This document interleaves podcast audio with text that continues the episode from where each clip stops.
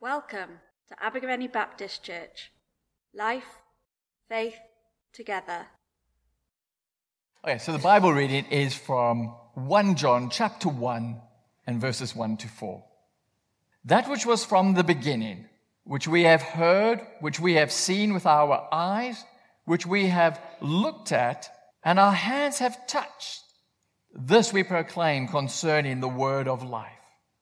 The life appeared. We have seen it and testified to it, and we proclaim to you the eternal life, which was with the Father, has appeared to us. We proclaim to you what we have seen and heard, so that you may also have fellowship with us. And our fellowship is with the Father and with his Son, Jesus Christ. We write this to make our joy complete. Well, Christmas is such a busy time with all the, the carol service and the nativity plays and buying presents and Christmas trees and then decorating the Christmas tree and then rushing around to get a turkey and pre- preparing the dinner and so on and so on. It can be such a busy time that we often don't have any time to stop and reflect what it's all about. And we kind of just let the nostalgia hit. You know, there's there's many things to feel good about. Uh, we've got good memories. We've got some good time off work. Many, many things to feel good about. And we can kind of just let the nostalgia hit without actually pausing to, to reflect on what it's all about. And so this morning we're going to spend a bit of time just reflecting on the true meaning of Christmas. And John... John writes in First John chapter one and verse one, he says, that which was from the beginning. This is a clear echo all the way back to Genesis chapter one. In the beginning, God created the heavens and the earth. But who or what is the that, the that which was from the beginning? Well, we continue reading, which we have heard, which we have seen with our eyes, which we have looked at and our hands have touched. We proclaim concerning the word of life. And then in verse two, we read, life appeared. We have seen it and testified to it. We proclaim to you the eternal life, which was with the Father, has appeared to us. So the, the that which was at the beginning, from the beginning, is the word of life. It is the life. It is the eternal life. In other words, it's the, the very source of life. The, the very source of life that brings about life to the whole cosmos. And this eternal life is the infinite life of God himself. It says that this, this life, this eternal life, was with the Father. From the beginning, it was with the Father. For all eternity, this life has been in an intimate relationship with the Father, with God the Father. They are intimately connected. They, they have this deep, profound fellowship for all eternity. It, it's so deep that it's kind of like they, they share the same deep inner reality, the same common life. And, and in a sense, they are one. It is the infinite life of God himself. Yet John says, we have seen it and we have touched it. How can he see and touch the, the very source of life, eternal life that was existed from the beginning, that has been in this intimate fellowship with, with God the Father for all eternity? Well, it says in verse two, the life appeared. And at the end of verse two, it says, the eternal life which was with the Father has appeared to us. It has appeared to us. It, it has manifested himself to us, made himself known. This is referring to the birth of Jesus. And in the birth of Jesus, the unknowable becomes knowable. The invisible becomes visible. The, the infinite becomes finite. The extraordinary becomes ordinary. And God's own eternal life becomes a baby. Becomes something that we can hear and touch and see. The life source, the, the source that brings life to the whole cosmos is not some impersonal force. No, it's a person. It's Jesus. You see, it's impossible for us to know God unless he appeared to us. Now, take the sun, for example. I mean, if you look at the sun... Okay, actually, don't look at the sun. Okay, so if, if you try to look at the sun to see what the, the sun looks like, uh, at best, it, it'll just be a blur. The, the, the glory of the sun is too great for, for our eyes. It, it will overwhelm us, and, and you won't actually be able to see what it looks like. At best, it will be a blur. At worst, it will burn your retina out. If you really want to see the glory of the sun, you need a filter. If you really want to see the glory of the sun, you, you need something between you and the sun so you can actually see the, the flames bursting on the surface, the, the sunspots and the eruptions. In order to, to see the glory of the sun, you can't just look at the sun. You need a filter. Otherwise, you really can't see the glory of the sun. And in a far greater way, you can't see the glory of God unless you have a filter. And that filter is the human, the person, Jesus. Take the, uh, the great carol, Hark the Herald Angel Sings, the line, veiled in flesh, the Godhead see. Hail the incarnate deity. Veiled in flesh, that's the filter. This life source, this eternal life, God himself becomes a human. Veiled in flesh, the Godhead see. It doesn't say veiled in flesh, the Godhead hidden. No, it says the Godhead see. Because God became a human, we, we are able to see the, the, the glory of God, which would have otherwise overwhelmed us, like literally overwhelmed us.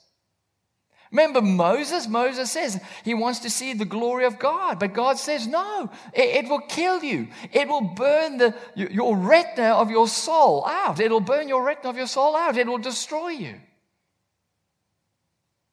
Yet, John writes in First John chapter fourteen, this is the Gospel of John, the Word, that's the Word of life, that's this eternal life. The Word became flesh, that means human, and made his dwelling among us. We have seen his glory, the, the glory of the one and only Son who came from the Father full of grace and truth. Jesus is the filter. And in Jesus and through Jesus, we can see the glory of God. The unknowable becomes knowable. The invisible becomes visible. The infinite becomes finite. The extraordinary becomes ordinary. And God's own eternal life becomes a baby.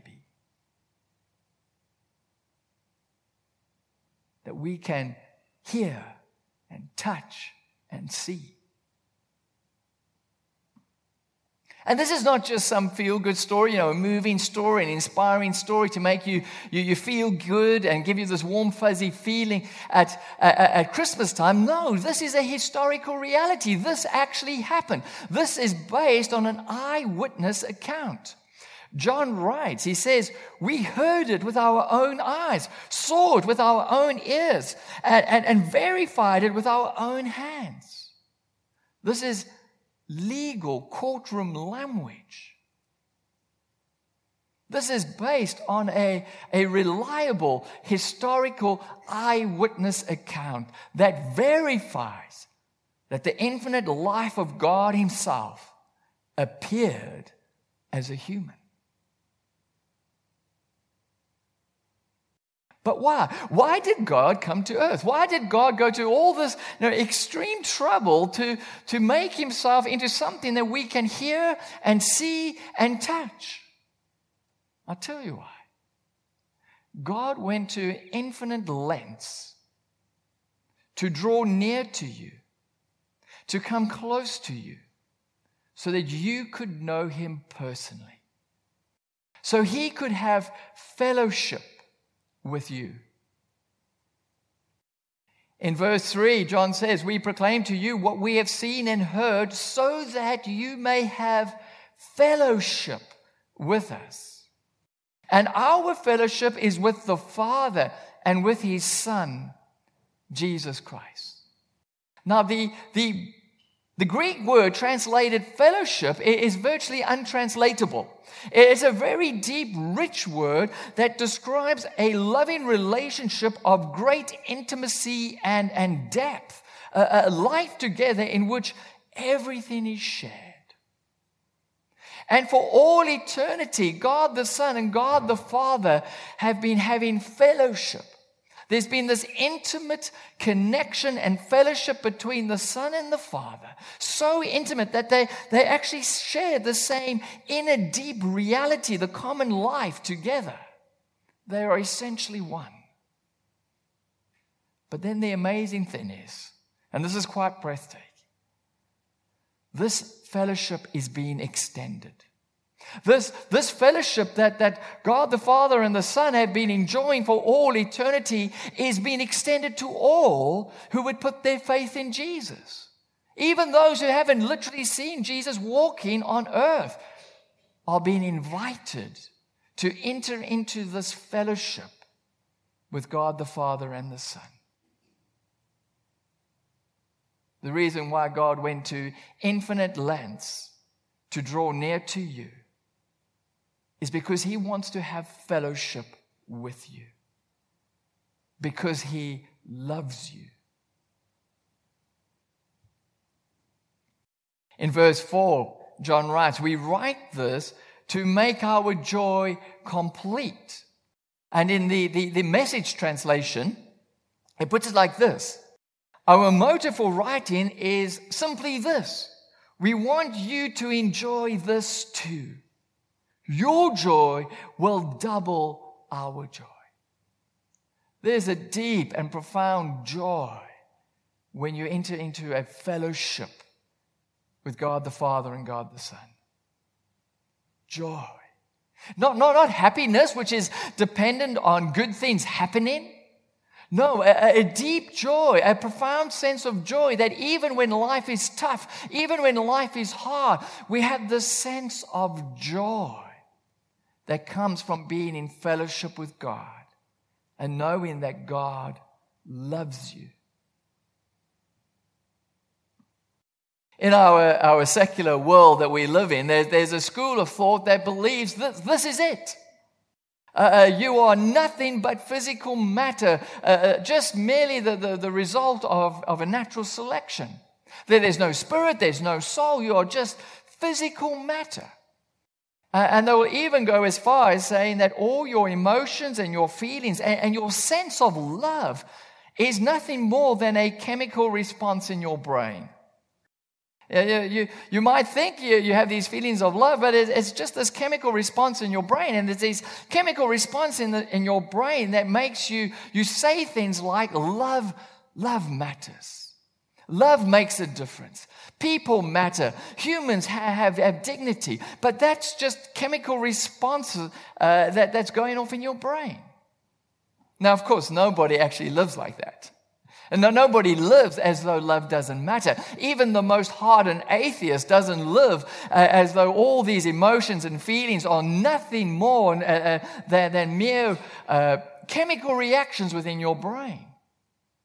And so the, the, the Christmas story, the Christmas message proves what your heart intuitively knows is true. The Christmas story, the Christmas message proves that, that love is not merely a, a chemical reaction going off in your brain, but, but love pre-existed the world. Love created the world, and now love is redeeming the world. You see, God is a communal, glorious love in himself. Remember, John says that the, the, the Son was with the Father from the beginning. For all eternity, they've been enjoying this, this fellowship. God is a communal, glorious love in himself. God is one, but yet within this one God, there's always been three persons, the Father, the Son, and the Holy Spirit. And they've been loving each other and adoring each other for all eternity. So love pre-existed the world. And God, who is love, creates the world. So love created the world. And now love is redeeming the world. In nineteen sixty-one, the first Russian cosmonaut orbited the Earth. And at the time, everyone was obviously extremely excited. And the, the, the, the Russian prime minister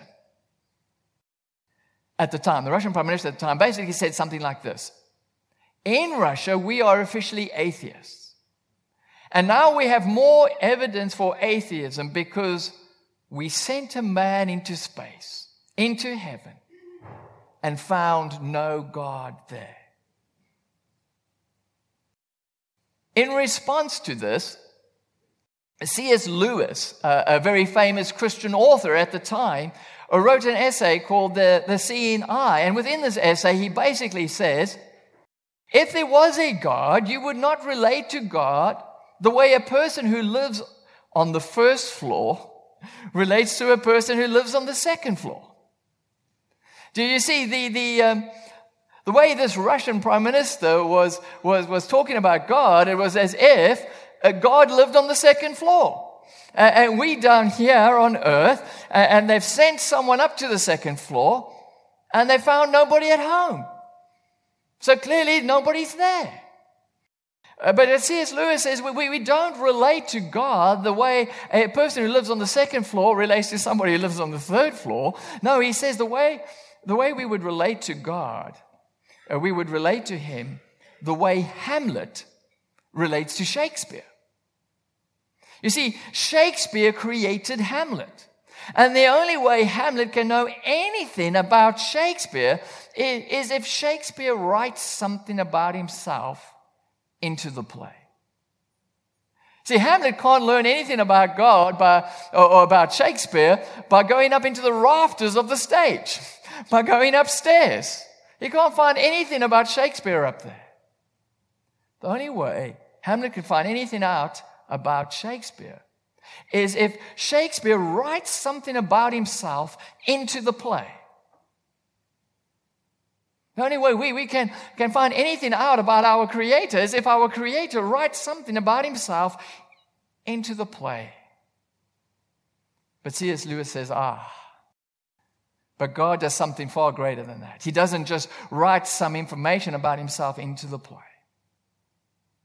God writes himself into the play. Uh, Dorothy says was, uh, well, she lived many years ago, uh, and she was one of the first women to graduate from Oxford. And she was a writer of mystery detective stories. And, and her most famous character was Lord Peter Wimsey, uh, and he was this, this aristocrat who solved mysteries. And kind of in the middle of the series, there had been a long series of, of these stories, and kind of in the middle of the series, all about Lord Peter Wimsey, who was single up until this point. Suddenly, a, a woman appears into the story uh, by the name of Harriet Van, and uh, she just so happens to be one of the first women who ever graduated from Oxford. And she also happens to be a, a writer of detective fictions. And so she comes into the story and she meets up with Peter and helps him solve a couple of mysteries, and then they fall in love and they live happily ever after.